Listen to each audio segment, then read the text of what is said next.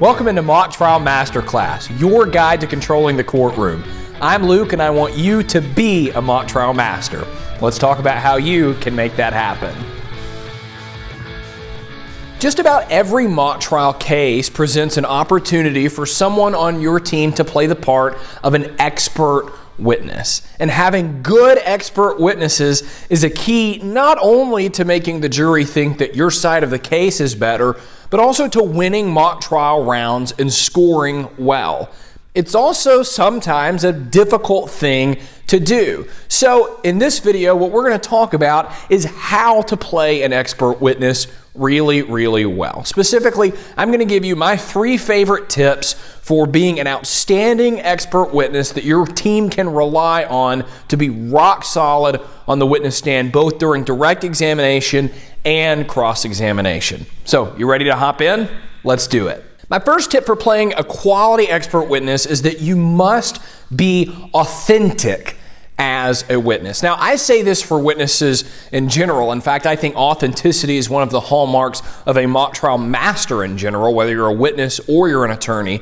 But I really think that for expert witnesses, it is as important as ever for you to be authentic. Now, let's think for a second about what that word authentic means. It just means an authentic or a real representation of something. You know, if I had an authentic Star Wars movie prop, right, that would mean it was actually used in the movie. It's a real Star Wars movie prop. Well, when you're an expert witness, if you're playing a doctor or an engineer or you know someone with a very specialized skill set and knowledge set you're not actually going to be that person right i understand we all understand this is really an acting exercise but what you can be is an authentic representation of that type of person.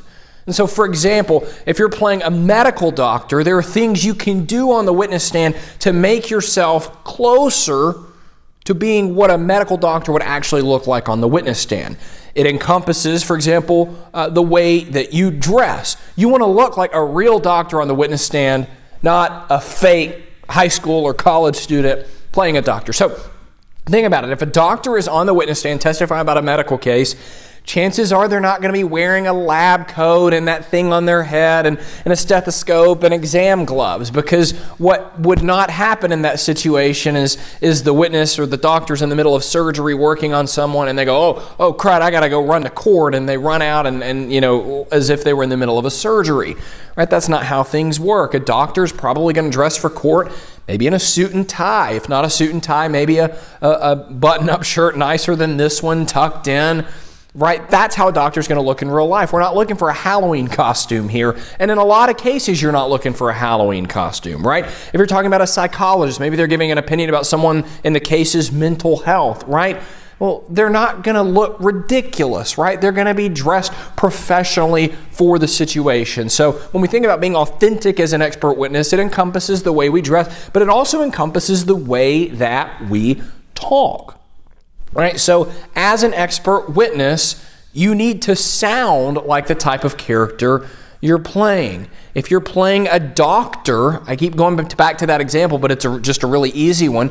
If you're playing a doctor, you need to sound like a doctor. You need to use words that a doctor would use. And we're going to come back more to the sort of education component of that in just a second and, and how to not confuse the jury while maybe using some big words. But you need to sound like a doctor. You don't need to be on that witness stand, hey, how you doing? And talking like you're, you know, a hillbilly. By the way, I can say that because I'm from Tennessee and, and I know hillbillies. There's some in my family, right? So you don't want to sound like that if you're playing a doctor, right? You also don't want to sound like you don't know what you're talking about, right? When you use medical terminology, you want to pronounce it correctly, right?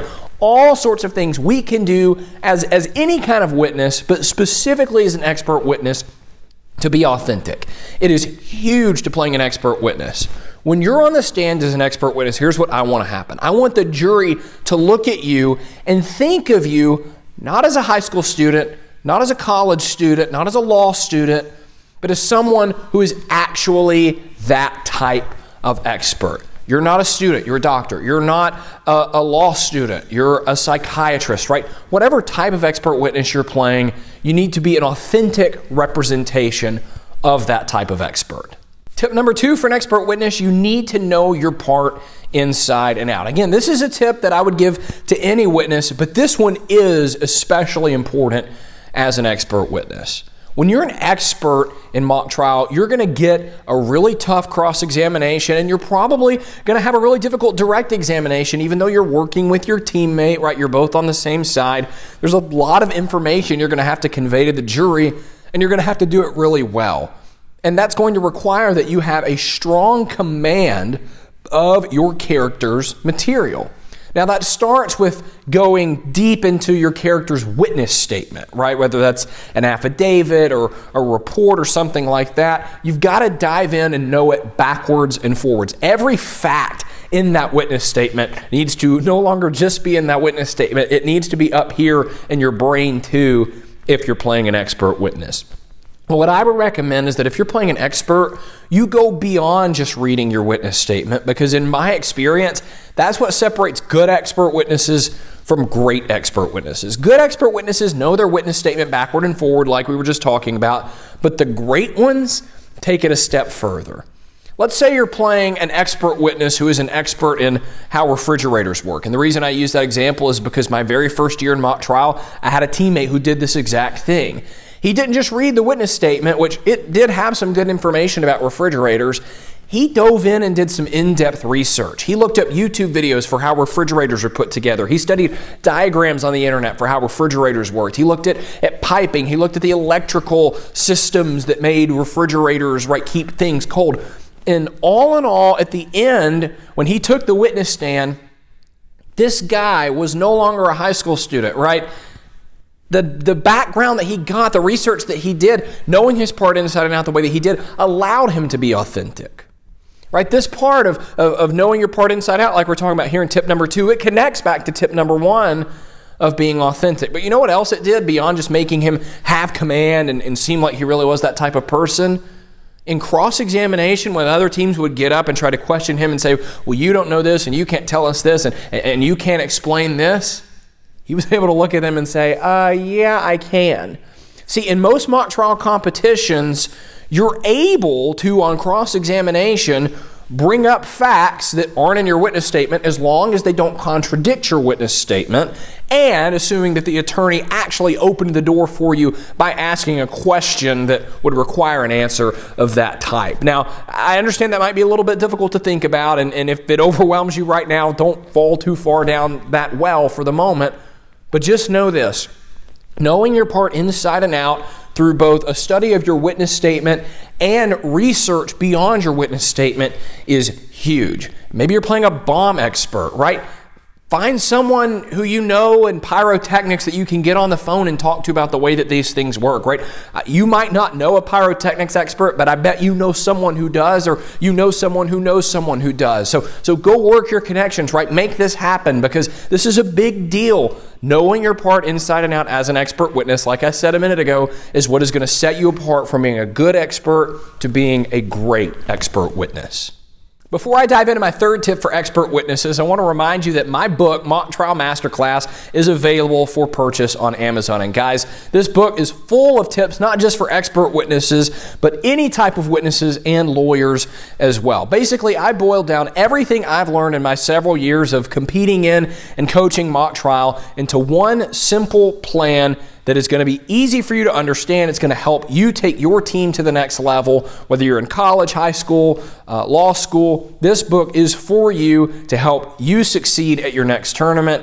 Like I said, it's easy to understand. It's not going to overwhelm you with big words or complicated techniques, right? If you're liking this video, if you like the videos on my channel, you're going to love this book. And if you want to pick up a copy, you can click the link in the description on YouTube or in the show notes on podcast platforms. All right, final tip for expert witnesses, and this is a big one, is you need to be a teacher as an expert witness. Specifically, you need to be a teacher to the jury.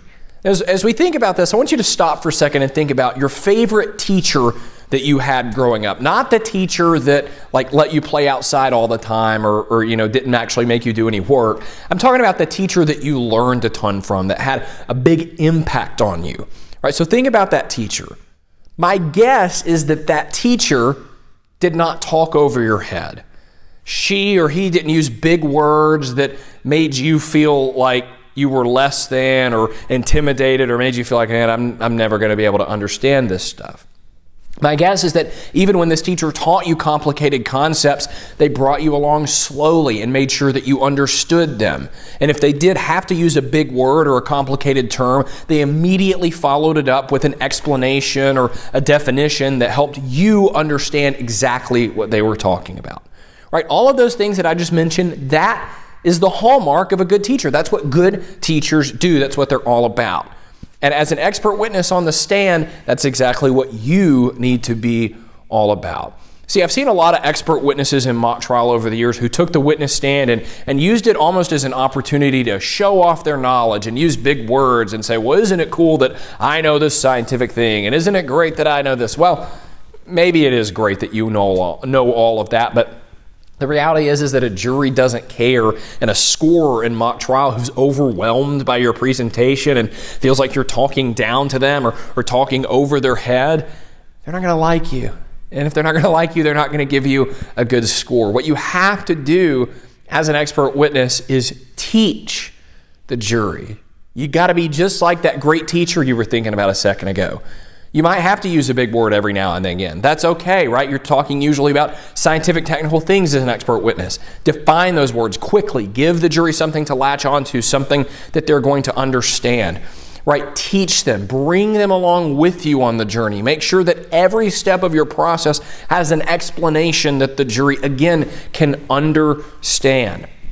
That is your job as a quality expert witness. You've got to teach the jury. Some of the best advice I ever got as a mock trial student, this was very early on in high school when I had just started, was that you need to teach to the jury, talk to the jury on an eighth grade level.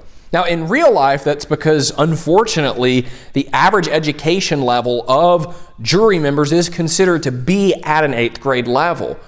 But in mock trial, even though you're often talking to uh, attorneys in the jury box, or at the very least, mock trial alumni, help having that eighth grade mindset and, and teaching to the jury in that way is going to help you get into the state of mind that you need to be in to teach the jury, to talk on their level, not talk down to them, not talk over them, but to talk to them, again, to bring them along with you on that journey. If you can couple or, or pair that mindset along with authenticity, like we talked about earlier, and a command of your part by knowing it inside and out, I know for a fact that you'll be well on your way to scoring tens and competing as an expert witness at the level of a mock trial master.